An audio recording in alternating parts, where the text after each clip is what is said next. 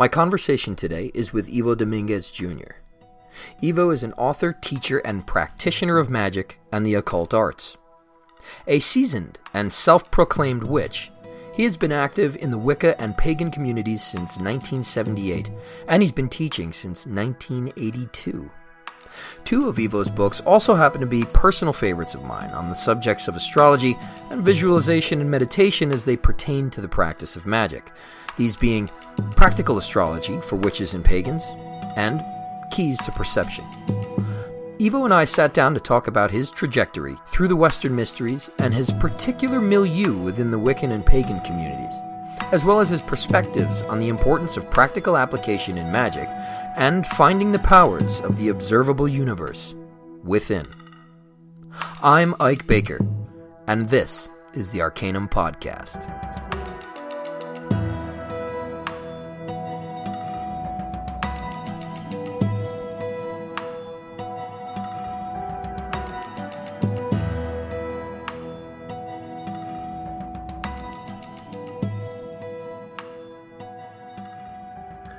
I know that you are very vocal as a practitioner of of magic and of ritual and things like that. I love that, so am I.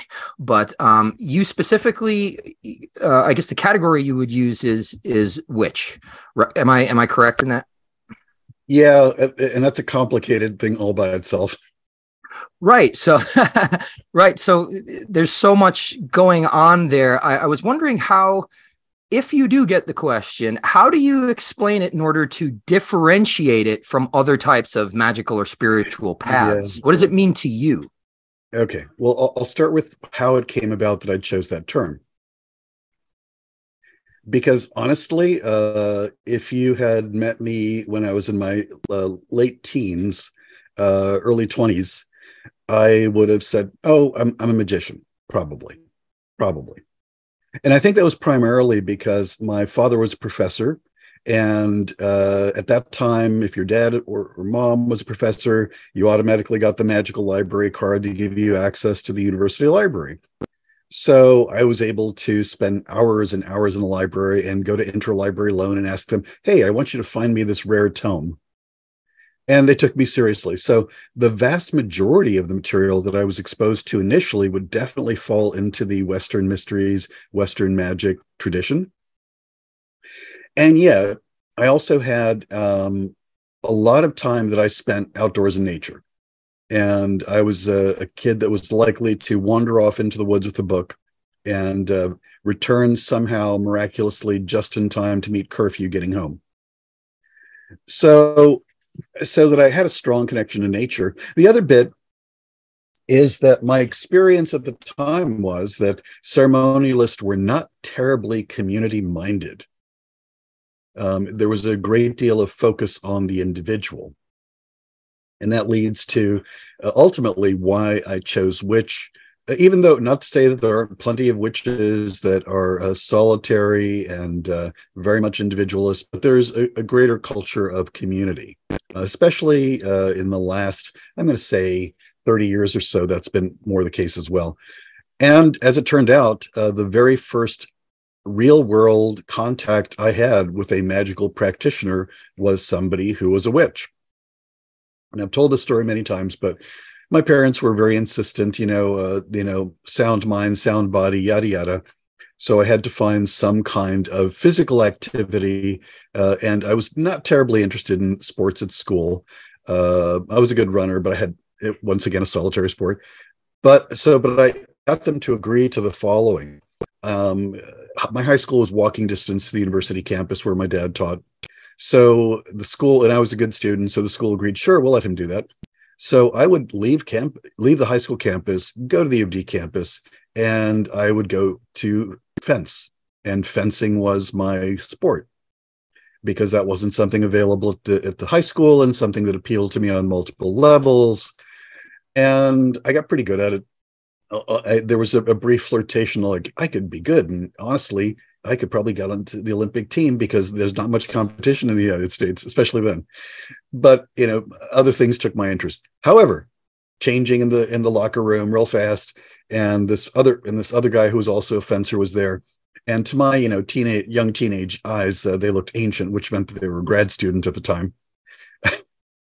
and as they were changing, out from underneath popped their t-shirt, popped a tiny little pentacle, and my eyes went straight to it. And I said, "Oh, are you are you Alexandrian? Are you Gardnerian? Are you Georgian? Are you?" And his eyes got really big because this miner in the locker room is, and he's basically said, "Stop talking. Let's take this outside." and and and of course in retrospect i understood just the the horrible dilemma that he felt suddenly he was being thrust into so he went outside and he said look you're underage no no coven worth salt would take you however and this was using the magical object of that era i said if he said if you give me a pile of self-addressed stamped envelopes which was the thing of the era then you will receive the newsletter that our group puts out and when you come of age, you can come to our things. So as soon as I turned 18, I managed to catch bus and go to a, a picnic. Back then, it was the before the era of the uh, uh, pagan festival, camping festival scene or the conference scene. So people actually would, you know, get a pavilion at a public uh, of park or forest and pretend that they're having a cookout and picnic, but really it was to gather together and and talk about magic. So my initial contact with community was witch, and I and when we uh, ended up creating the uh, collectively the tradition that we're part of, we went with it because of its connections to working collectively more so than is generally the pattern. Not that lodges don't exist, but really it's it's a different kind of hierarchy and it has a different purpose in mind. That's excellent. That's a that's a wonderful story, actually. Um, uh, you know, it, not everybody has like really cool stories like that, so that's that's good to hear. I am um, a weird magnet. Well, I you know I I did get the sense in in some of your writings actually that you you seem to be absolutely trained by either someone well versed in the Western initiatic traditions or or had you know studied well the great arcanum. So uh, I, I, definitely um, you definitely get that sense out of it. That's why i asked the question what wh- where did witch come in? Yeah witch came in primarily through the those were the communities that i connected with i had a, a profound love of nature and still do. Live i actually uh, the picture behind me in this is actually a picture taken on the land i live on. Um, that's what it'll look like in a couple of months. It's still pretty cold here. That's so, excellent. but I will say that um, the two of the people that I consider to be primary influences, teachers in my life, uh, include uh, Dolores Ashcroft Nowicki, who was the director for Servants of the Light for many, many years, and a, a lesser known person named Shakmah Winddrum. Hmm. Um, And and uh, both of them uh, come from the ceremonial stream of things. If I had to, if I had to pick teachers in the witchcraft community, I'll probably, you know, point at people like, uh, oh, I don't know, I was definitely influenced by uh, Lady Antigone of Keepers of Ancient Mysteries and a bunch of others. So I can point at a variety of teachers, but I would say that my initial reading was primarily Western Mysteries and two of my primary teachers. Now, interestingly enough, uh, for in both cases, uh, both Dolores and Shakmah, I, I, I declined initiation from both of them. And uh, the reason was that I had already made as many oaths and promises to other things that I could possibly keep. So I said, I can't make these pledges. I can't make these oaths because I'm already up to my gills in other uh, commitments. However, um, you know, when when when Shakmah passed, I was the person that she had selected to uh, do her her uh, memorial service.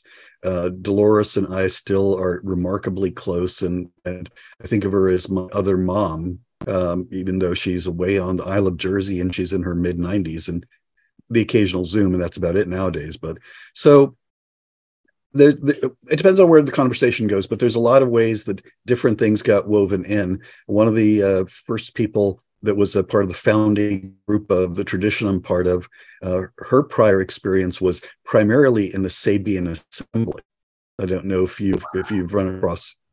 So you know, so it so uh, how so i i've had the very good fortune of uh, being a confluence of, of many influences at many places in my life and i'm very grateful for it Yes, uh, that is You sound incredibly well-rounded, uh, sir. Uh, but you you also get, or at least I get the sense of that from your work, right? So I um I had picked up your book, uh, uh Keys to Perception, Oh, and yeah. it's and like like hundreds, literally hundreds of other books. It sat on my shelf for a while.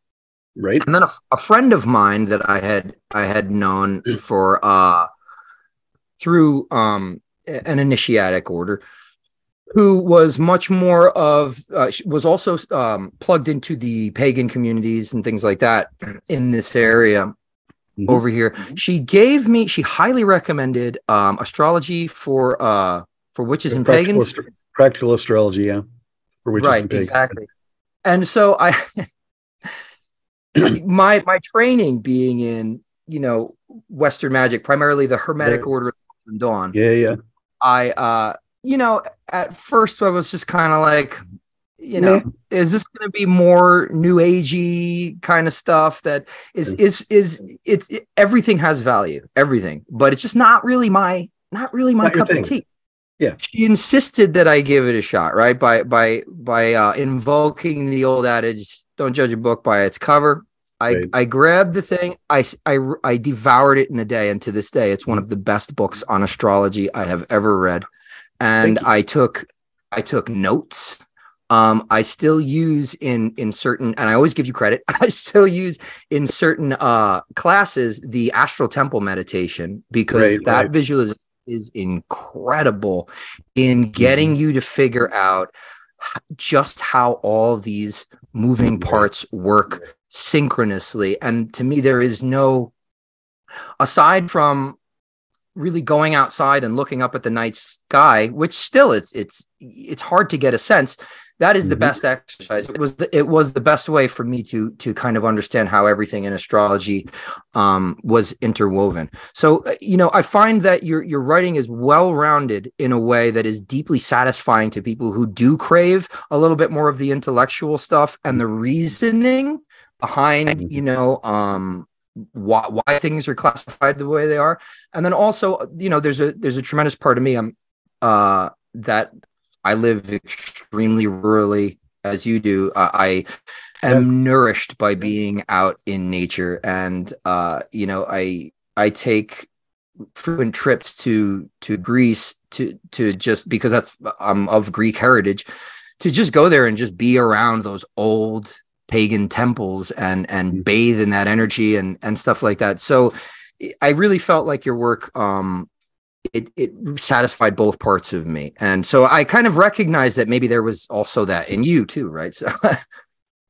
Yeah, uh, though uh, I'll, tell you that um, uh, the astrology book, and, and I'm I'm happy the way it turned out. Though it's been interesting the feedback people that are in life. It's people really really love it, um, and they're the people it's for. And then my friends who are astrologer with a capital A are like, we were really hoping you would write something for us. of Be- course and, and I said the whole point of the book was to try to introduce astrology uh, so that a greater number of people could, you know, make it work in their practice, as opposed to, you know, it, when the time comes, I'll I'll write something that is meant just for the you know one third of one percent of people that consider themselves astrologers with capital A for whom that would be interesting. And and honestly, if if anything, uh, most of the time, and uh, when I'm when I'm teaching a class or I'm writing, my goal is to try to make things as accessible as possible because I plowed through a crap ton, that's the proper technical term, a crap ton of books that were intentionally written to to be off-putting or pedantic. And or or, or filled with with uh, uh, little cul-de-sacs you had to work yourself out of. And I get it, and I know why. I understand why they thought that was cool at the time. I don't think it's cool. right The mysteries Um, protect themselves. Right, exactly. I mean, I try and remind people they're called mysteries for a reason. Um, Yeah. you know, they're they're kind of self-keeping secrets to a degree. But Yep. um it's uh it's interesting that you say that that you come from that that practical standpoint, right? Because there there is a lot of Theory. uh Yes, there's so much theory. There's so much theory right now, and it's like magic doesn't come to life unless you do it. Right? It's a verb. So um, you need yeah. the theory. That's Absolutely. that's where I like what you, I, that's where I love what you've done is that there is theory. It's not just uh-huh. um, it's not simply whatever feels right. Uh, because I think at a certain point, using the theory, you can get to a point where it feels even better yeah, yeah. I mean, the, the, example I often give is it, and uh, your musical talents may vary, but most people get the idea. So if you see a bunch of musicians, in particular jazz musicians, but it doesn't have to be, and after a few moments on stage, they suddenly just decide to go off in a dozen different directions and improvise something amazing together. And it sounds uh, coherent and musical, and it has progression and all these cool things and there's no musical score in front of them. However, people go, "Oh, this is because they're it's coming from their soul, it's coming from their gut." And I'm saying, "Yes, but they also have deeply ingrained these are the chord progressions, these are the riffs. This is how you shift from this key to that key without it sounding like a train wreck." So, all the structure is so deeply ingrained in them that they can then go crazy. Uh, and and I feel that if you if you deeply understand why things work in a particular way, and even if that's not the way they work, by the way, because most of the times when magicians or witches come up with a mechanism of action, what they're really coming up with is not a mechanism of action, but an interface that fits and works. Yes. So, so no, I, I, think it gives you more freedom if you actually absorb the theory and and the structure. And then you can go crazy, and it doesn't sound like crap. Right. Yeah. And and I think at that point, right, I, I am a, I, I I do happen to be a musician for many years. I I did that. It was kind of my first real career. But um what I found is, you know, that improvisation, like you're saying, which which is you know the the underlying substance of it being all that ingrained information and and muscle memory yes. it allows you it allows you also to truly express yourself you know yes. in, a, in a way where you the music is what you are for for a time period you know? It's it, it's like a sh- it's almost stream of consciousness expressive. So um i i love that analogy. Do you happen to play do you play anything? You a musician Oh, uh, yes and no. So here, here, I love music, and I've written a bazillion chants. And there was a brief stint in my existence where I played saxophone in high school band, but that was it. It I'm honestly going to say that I'm one of those people who has a classic Sag in this Sagittarian in this perspective. I have too many interests, so I have to constantly work to to uh, prune it down to the number of things that I actually have hours in the day for. And sadly, I gave up a lot of things except the occasional chant writing. Yeah, well, and that's too, that's a and way too much music stored on my computer. I have like, I think I have like seven and a half days of music before it would repeat. Wow. Yeah. wow. so after after after the uh after the official podcast, I'll have to get a couple of recommendations from you. I I use music a lot in uh in sort of a ritual and and visualization yeah, yeah context. But what's what also kind of very much interests me or or draws me to your work is is um that idea of being practical about stuff. So, I mean, what are some of the ways right now in which you're you're kind of using magic or astrology or something like that in your your day-to-day life within i guess the microcosm of of your environment. I know a lot of people that listen to this and a lot of people that have been on the, the podcast are you know in this vein and they also happen to be you know like yourself writers authors things like that creatives. So um i don't know i, I guess how would you what what kind of things do you use to uh i guess traverse or navigate your life day to day that are informed by magic all right. Uh, as, as a for example, uh, the neighbors needed uh, some help moving a wood stove into their house. And it's a, a lovely soapstone wood stove, so it'll hold the heat for a long time, which means it is really heavy. So uh, I was one of the only people available, and there was a narrow little door, and and and so that there were three of us trying to carry this wood stove in. And just before going in there, I, I, I drew up some energy. I connected to the celestial sky within. I scribed on my thighs and on my arms the sigil for for for Mars, and I breathed in that red martial energy. And I will tell you that I didn't hurt myself. And for the, the period of 15, 20 minutes that was required to get that wood stove in place, I was temporarily stronger than I normally am. That's amazing. That's that's excellent. I, mean, I uh, and, and it, but I'm going to say people go. So can I do that too? And it's like yes, as soon as you can close your eyes and find where Mars lives inside you. Right, right. That's an excellent analogy. It's it's just so cool because there, there's so right there's there's so many people that I meet um, that I think are hungry for to, for the application of magic in in things that, and it just never crosses their mind you know, and it didn't for me for a really long time too. It never crossed mm-hmm. my mind that I could use it for something as mundane or as, you know, quote unquote simple as drawing drawing physical strength and, and vitality and energy and i think that's a really really good example of it i i'll use i'll use mars if i like I guess mm-hmm. sort of like an etheric or energetic cup of coffee yeah. when yeah. I, I don't have one available. you know? Right. Oh, um, I, I travel a fair amount because of you know now that they at least COVID is still a big issue in the world. Let's not minimize it, but people are traveling more, and I am too. And uh, I don't travel with everything that I need magically or whatever. So um, you, are probably familiar with the practice of uh, uh, of uh, the memory palace, where you create a, a, building or a palace or a place in your mind to store memory and, and have easy access to it.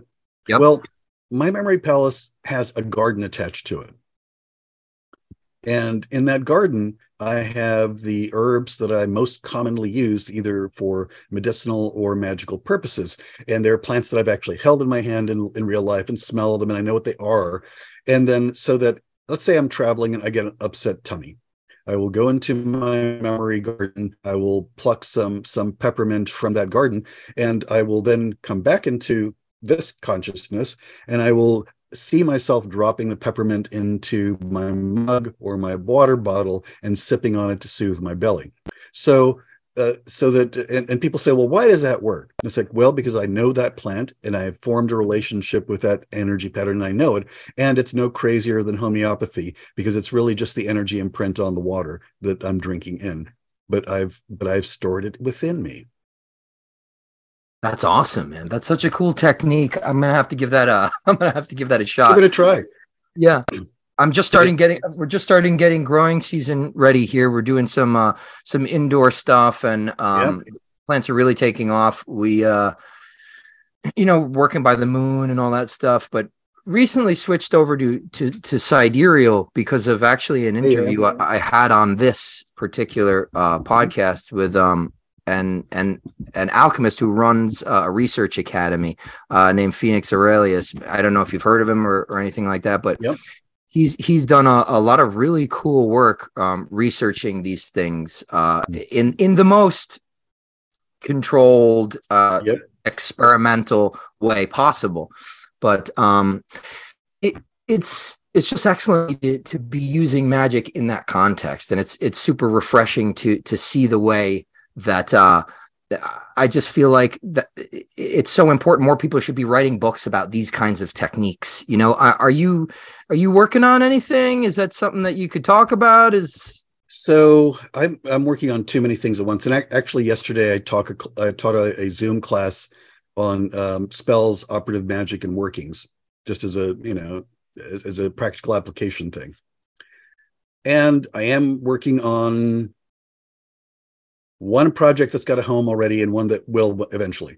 So, um, starting June of this year, uh, every month there will be a book released of which I've written half of, and then a secondary author.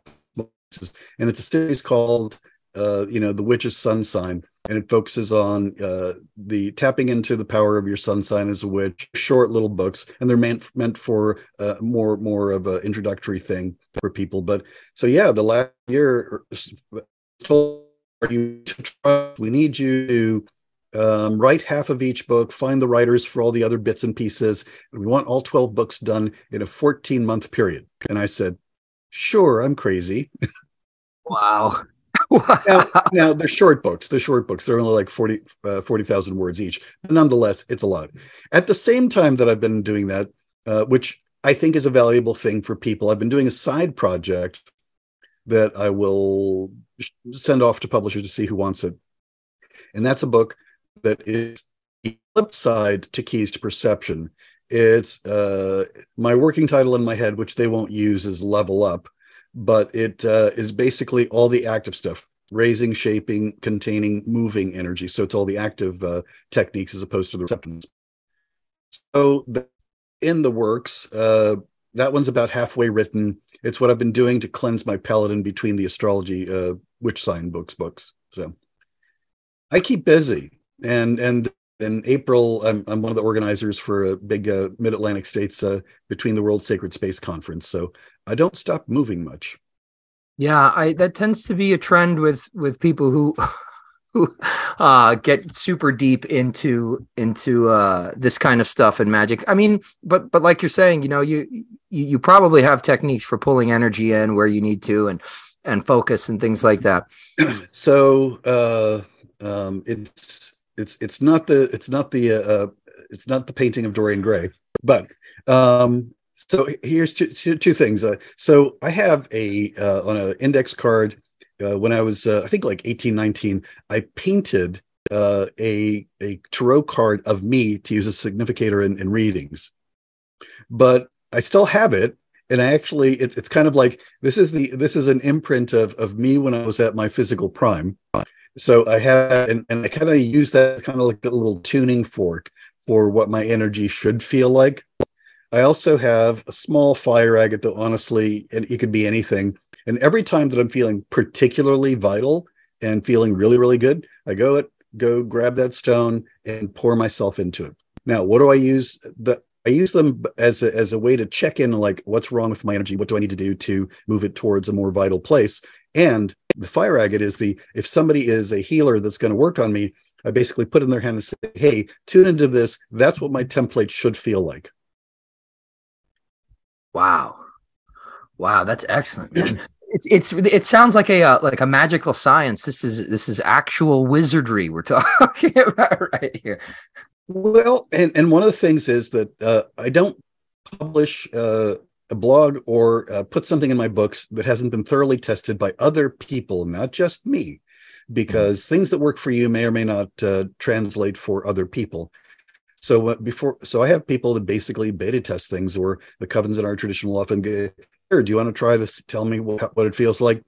We don't have it anymore. Well, but we have one.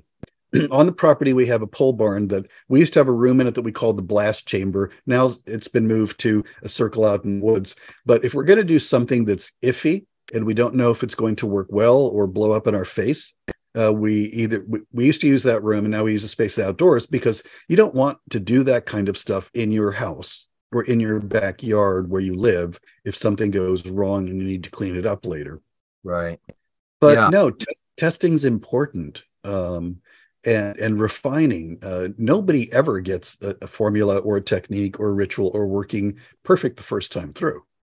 Yeah, I I think that that's that was one of the biggest boons for me in joining an esoteric order, coming out of um, I needed structure. I was in a point in my life yeah. where where I really desperately needed some kind of structure, and that's kind of I could have gone a solo practitioner route because I I I there's still that part of me that's so almost like so individualistic that it kind of misses the point and shoots itself in the foot every once in a while. yep. But yep. but um but so there's there's still that there. But at the time it, it just needed to be reined in. And and one of the um the two biggest boons of it was keeping a journal, a written record of my experiences that that you know I still refer to as the you know quote unquote uh, empirical record, right? Because yeah, yeah, magic is not necessarily so much scientific as it is empirical. You can these things are are there is a level of empiricism to them, and uh, and also meditation. You know, um, maybe mm-hmm. not in the in the, the the the truest sense or the purest sense of of that word, but uh, concentration. And I I liked um mm-hmm. I liked the I think the way that you had put it in Keys to Perception was polishing the mirror of the mind Yeah. So that has stuck with me. Um, just as a visual, again, the visuals you provide are really, really. Um, I think that they they're they're very, very positive and by that i mean active images for people who who have a magical imagination right because it's that's yeah, something yeah. that that you train uh and and it's it's stuck with me very clearly and every once in a while when i feel my life is crazy too right um but, but every once in a while when i feel like i'm getting burnout or mm-hmm. overwhelmed mm-hmm. I get that I get that vision of this hand polishing a mirror, and I know yeah, exactly. Yeah. I know exactly what it means. I have to sit and uh, and be still and be centered. And um, I regard that kind of like as one of the first lessons of magic. I mean, w- would would you agree with that? You know, I mean, there's a lot of of of clearing out to be done before you can begin, as you're saying, to go on to part two, the active stuff. I think so. I mean, and there's a lot of ways to define or to practice meditation, contemplation, and, and so on. And you've got to find the one that you actually do uh, rather than the one that you think you're supposed to do, because that's the one of the first steps. And if you don't do it, you might have uh, sporadic success when it so happens that your inner inner world is clean and shiny but uh, if you want consistency of result and forward progress, then it's it's basically the uh, the the basic maintenance that is required to make it possible to do the work in a consistent and good way. I mean, you I know, and people say, well, what about people that seem to be able to do all sorts of amazing stuff and, and they're train wreck and they clearly haven't done any of these meditative or and you end guess what? They're a train wreck. Um and you just because you can um outside world with your magic doesn't necessarily mean that it is to your advantage right right yeah and and i think that uh certain uh, another aspect of i guess prerequisite work for magic to me is is the ordering of your life to a degree. Um, but in a way that in, in, not in a way that's kind of arbitrary or you know legalistic or militaristic but in a way or, where or monastic right exactly. I mean you know for some people you could if that's if that's you yeah yeah it, it's it's it's not but it's not me but i have found that that like sort of ordering it the way mm-hmm.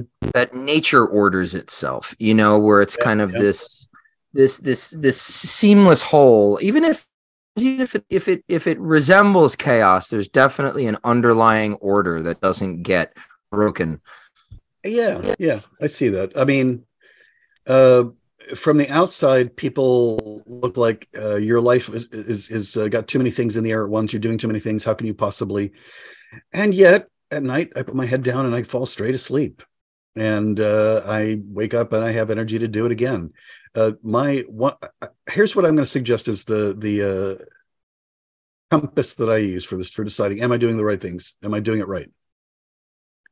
If I continue to have energy and vitality to do things, then I'm doing it right. Because my general principle is if you're in alignment with what you're supposed to be doing, you are granted more access to your energy and to your core. If you fall out of alignment with what you're supposed to be doing and what your core is, then you have uh, diminishing access to to a life force. That's excellent advice. Um, and it's definitely uh I mean, just candidly, it's coming at the right time for me. so thank you for that. Yeah, I mean, I mean, I mean, uh, I mean, I'm 64. I'll be 65 this year, and I, I mean, I can tell I've slowed down, but other people go, "Really?" Yeah, I mean, and, and how much yeah. how much do you think you're in your actual physical environment? You know, people like us choose to kind of we do a lot of stuff we we get mm-hmm. involved with with large groups of people i mean you have an influence obviously that reaches at the very least as far as me in distance um yet we kind of live rurally in the middle of nowhere, easy access to nature, sort sort of stuff. uh, you know, I find that that that has um, it's improved my quality of mind. I mean, do, you yeah. think that do you draw energy and vitality um, in any kind of way just from, from where you've chosen to live? Yeah, absolutely. And and I have friends who who who can draw vitality from cityscapes because that's the way they're wired and how they work. But uh, for me to recharge fully and deeply, uh, being out in nature is an important thing for me. And I also also going to say it seems like for some people a pain in the butt. However, and it's like today it was especially cold, so but my routine of uh, you know I have to you know feed and water the chickens and check for eggs in the morning. Uh, we're starting seedlings inside, and the garden is its own thing. Uh, we keep bees, and, and, bees are actually remarkably high maintenance nowadays for a variety of reasons and those things uh, get me up and moving and connecting with nature even yes i love it when i go out and sit outside in the woods but simply the actions uh, of, of doing these things that seem fairly mundane uh, connect me with the world. And I, and every time i'm outside taking care of the garden taking care of the bees or the chickens i notice things. I notice flowers. I notice leaves. I notice the sky. Uh, there's there's never a time that i don't take something back with me from that. And find what feeds you for some i mean like i said i have friends for whom the city is the place where they are most alive. And for me this is where i live and uh, urban environments are where i go for particular events or particular conferences or gatherings or whatnot. Uh, and that's part of my work but not all of it. I will say though that because uh, i mentioned it yesterday i have uh, a little poppet made that's me. And people go, well, what's that one for? Oh, that's my poppet that's surrounded by a whole crap ton of uh, protection and is sitting on my birth chart so that because I show up on people's inner landscape and on their radar when I teach or go to a conference or a gathering or they read something of mine or they saw me online. Um, if you are even the and let, let's real, I'm a medium sized fish in a small pond because the, the occult pagan community isn't that big, really. But they're focused thinkers. And I, I think that if you're going to be quasi public or public, you need to set up some kind of firewall between your energy and what gets thrown at you on a regular basis interesting because I was was just in the past week I, to the to the point where I was like looking up um what was going on astrologically and and any trends stuff like that. I I, I had been um experiencing like a really really hard time. And it almost felt it it almost felt like there was some kind of e- external energy that was interfering with uh, with stuff specifically regarding what mm-hmm. I do with this podcast and with like YouTube lectures and stuff like that. It was so hyper specific to this stuff that it got me thinking like I think I need to up my sort of protection as you're saying. Yeah yeah and, and, the thing is 90 like most things nine times out of ten it's not like somebody is is uh, doing a, a, a, malicious working against you. But let's be real uh, if people are thinking about feeling emotions focusing on they're sending there's no intention to do harm or mal but uh, if somebody gets worked up or and it, it can even be even a positive thing like i'm so excited about that but uh, that's just energy poking at you and, and disrupting your flow. Uh, it, it, falls in the same category of when when people. I hardly ever tell people online if uh, if I uh, am ill or need assistance in any way because I don't want three trillion people throwing their good intended uh, healing at me, meaning then getting no sleep or getting inflammation because it's too much energy at the wrong time. You know what I'm saying? It's yeah, that's excellent. Yeah, I think I think I the first time I had ever read about that, this idea of people unintentionally sort of um interfering was in uh, uh psychic self-defense by Dion Fortune. Oh yeah. You know, she talks she talks about that idea about um, you know, if somebody's mad at you, you may be under, you know, like a quote unquote psychic attack, but it's it's not it's not, not intended and it's it's yeah. not malicious but it is something very interesting to think about you know and and another thing that you could potentially journal about. Well there's something a little extra actually I, I talked about this yesterday in the class i d- did on zoom uh, and i'll give you the very brief version of it. So once upon a time i saw two magical practitioners that i both knew quite well and they had they they'd been locking horns over a variety of things, but they were like face to face yelling at each other, and it, and it was like I'm standing there going, I'm just going to stand over here in the corner, and and they were very you know intense and very articulate and poking at each other verbally, yada yada. A few days later, both of them separately call me and say, I think so and so cursed me.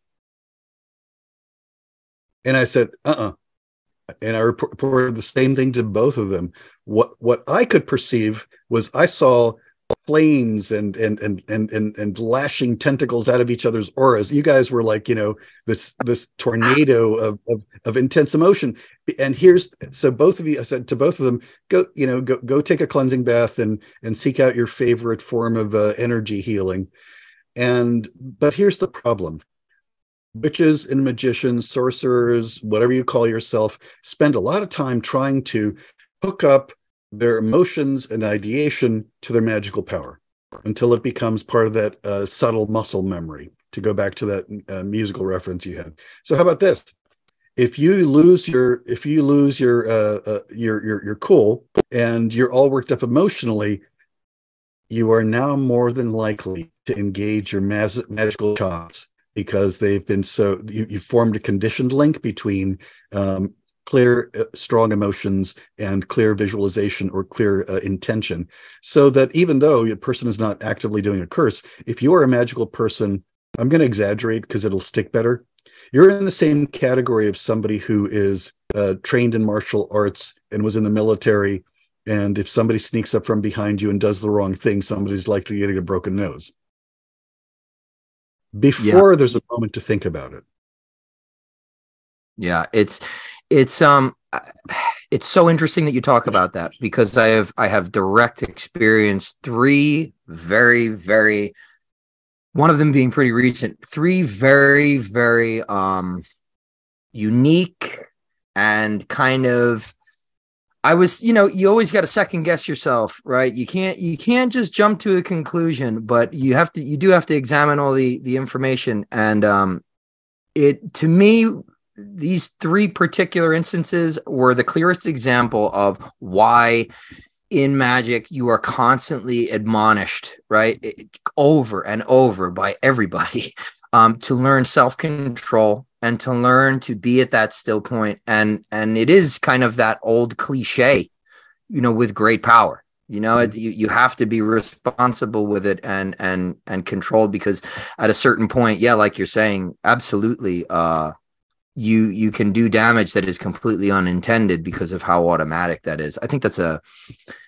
i mean it, it's another great point uh, for for practitioners out there and people who are just getting interested in this stuff and and not really sure of its of of how it applies to everything. But that's really again what i love about this conversation and about your work is that there's this holistic consideration of everything. The theory the practice the active the passive and then the way it, it manifests on an interior level and an mm-hmm. exterior uh, in, in your quote unquote magical mirror of the universe. So I I have you know a few questions that I that are are stock are stock. You know, they're that I that I ask everybody, and I we probably went over this, but uh, will I'll just see what what your response is.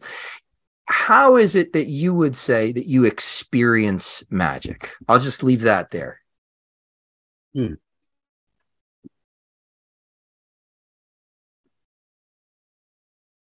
Okay. Um, I mean, I, I mean, uh, I experience it when I'm making it or doing it, whether it's uh, working or ritual. Uh, I am uh, fortunate to uh, have the the full hookup in terms of um, full color, sight and sound, and so I, I, tend to experience visually uh, seeing the energy moving in a ritual or from from in between people and objects um, I often have changes in the quality of sound in addition to hearing sounds uh, when I'm doing any kind of magical work. Um, I often, uh, if it's an important, the more important the working, the more likely this is. A uh, day or two before, I will get kind of like a a, a little pre-tremor echo of of what is coming and what will, will be like. I often will have um, dreams or uh, or uh, those moments when you're dazing out of the computer for a moment and something pops in your head. So it's it's kind of fully integrated. I mean, it it, it shows up in my senses. Uh, it shows up in my uh, internal life and my dream work. Um, and then I wait and see what what actually happened and see how it how it played out. And uh, then you know I take notes to see okay this worked in a particular way and this and and how why did it work differently this time even though i think i did everything the same? So i keep track of stuff. I don't know. I think um it's it's a hard question for me because i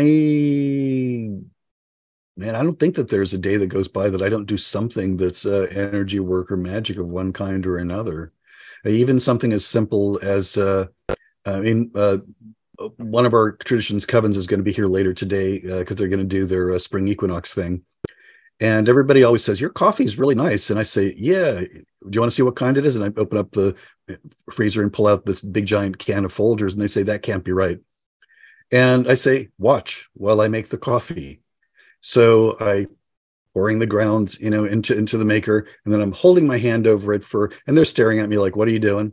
And it says, "I am visualizing coffee beans and coffee trees and sunlight. And I am smelling the most delicious uh, Ethiopian coffee that I've ever had. And I'm reminding that coffee that it is kin to that coffee. So I zap, so I zap I zap the grounds before I make the coffee, and everybody says it tastes better. That's amazing. That's fantastic. So, but but but the point is to get in the habit of every single day you do something that's magical. I will say another thing. I raise every morning as soon as I'm actually lucid. I wake up fast. I get up at five, five thirty every day, and I have my first cup of coffee because I am an addict. I need my coffee, uh, and then I will raise energy and deposit it in myself to do whatever the things that are needed for the day. And also, there are a variety of, of, spiritual entities that I'm in regular contact with and uh, rather and, and I put that kind of like as the backlog battery so that uh, uh, the contact doesn't drain me in the moment. I've already here. Here's the supply for the day to use for whatever. That's awesome. I I I uh, I definitely think that there's there's there's quite there's definitely virtue in especially like you're saying getting up super early in the morning and getting yourself getting yourself moving. I kind of have to do that as well you know and uh forming um a, a morning routine specifically one of energy work and mm-hmm. meditation. Um i you know that i was curious about that about you know how much and what kind of energy work do you do? Is it qigong? Is it something that you've learned just i guess through your you know your your teachers? Is it western? Half and half. Uh, i'm going to say that uh, if you if you needed to to uh, categorize it, I would say uh, it's uh, it's it's lighting your solar fire, which is halfway uh, inner Tiferet and halfway Dantian. It's it's so for me. It, starts with uh, I'm lighting my inner sun every day. Mm-hmm. and but do I at the same time it's something as simple as visualizing my inner sun grow brighter until I feel like I've uh, lit up from the inside and my whole body's like a golden lantern. And you know what? There's there's echoes of Asian stuff in there. There's echoes of Western stuff in there.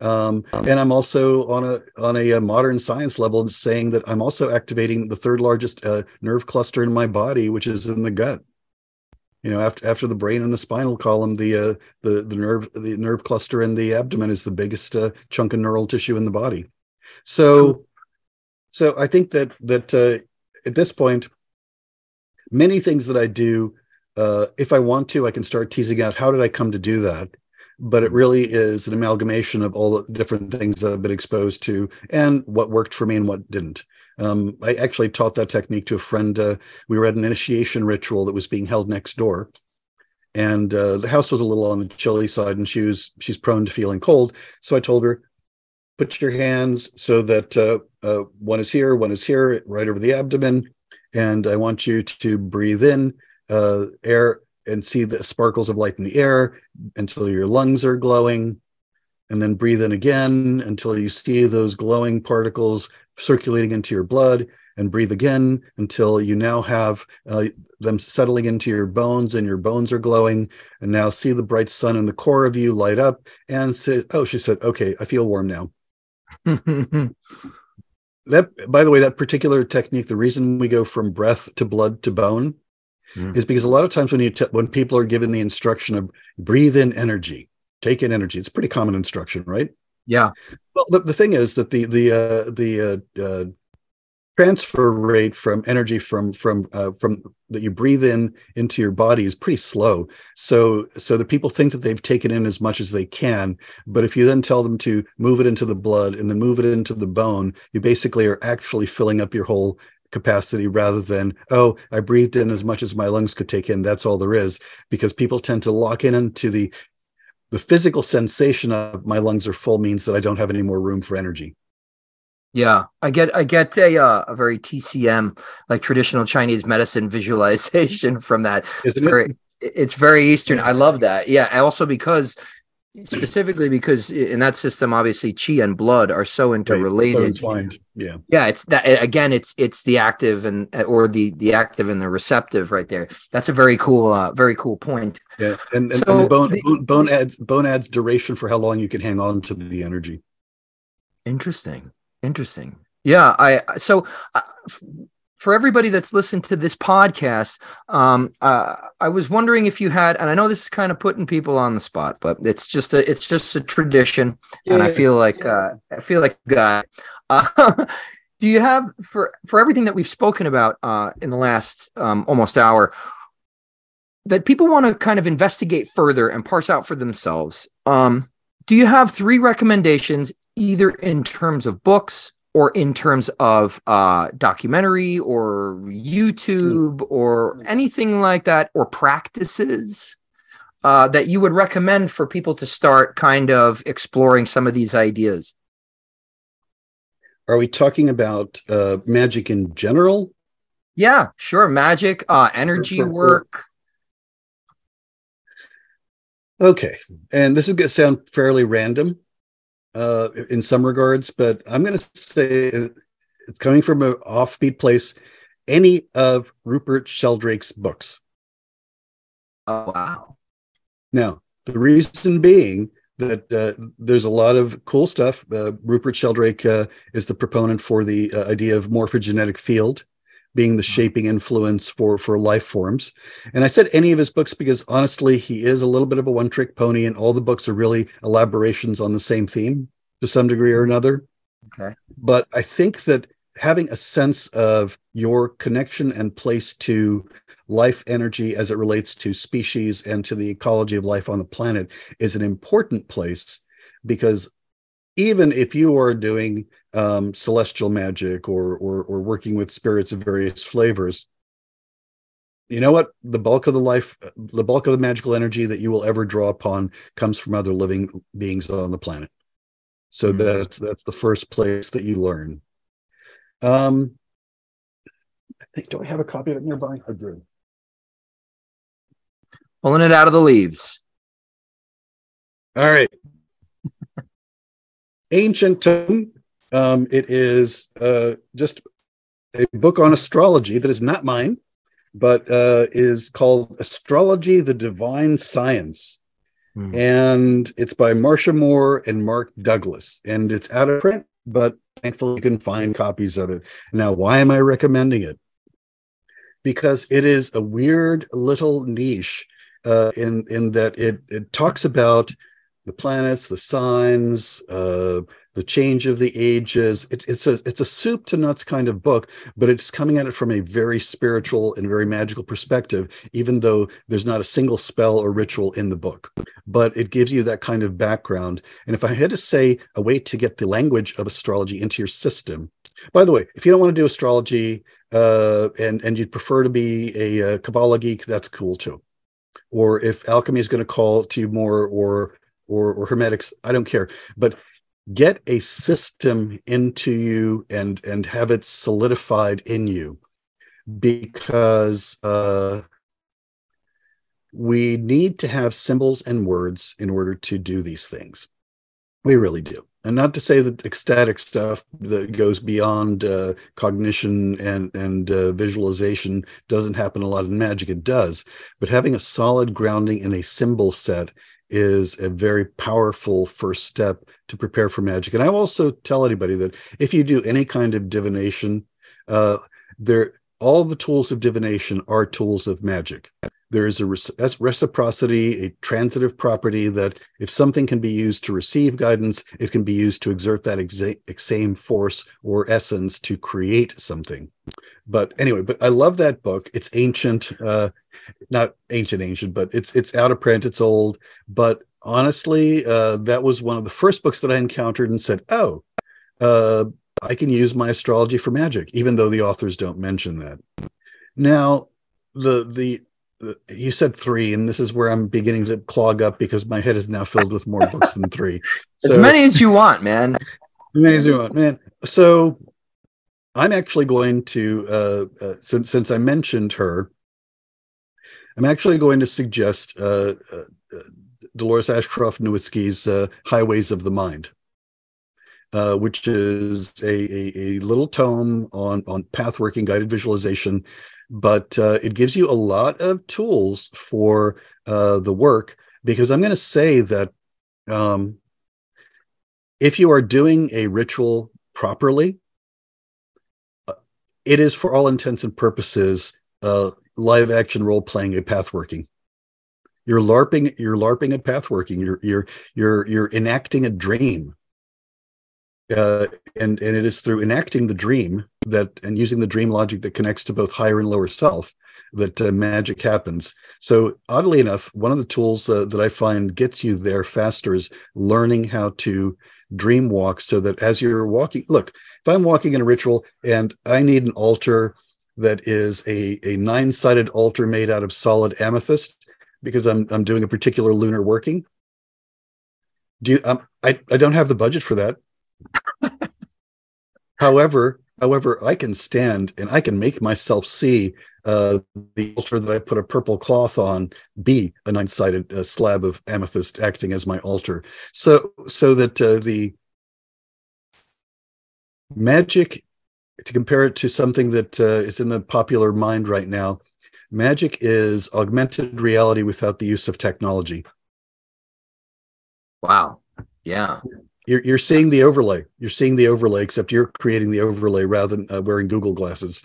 Yeah, and it's it's really interesting because it takes time to to form that, and that's that's something that I try to explain to to students is that um you know the, the question comes is, is like the question that they consistently have is is typically like am i supposed to be seeing this stuff in the room or am i am i just knowing that it's there and well i can tell you because i'm, I'm a little bit more i'm a little bit I, I definitely don't have the full kind of sensory experience that that you have uh, but i definitely can see feel and move energy yep. um and the thing is like the way that it's going to happen for me is going to be different um right. you know dispositionally and then not only that but the amount of time that i've spent developing this stuff but you know eventually i feel like you you develop the image in the mind the the imaginal faculty you know the astral faculty yeah, yeah. and you see it you see it there and then let's just use right boilerplate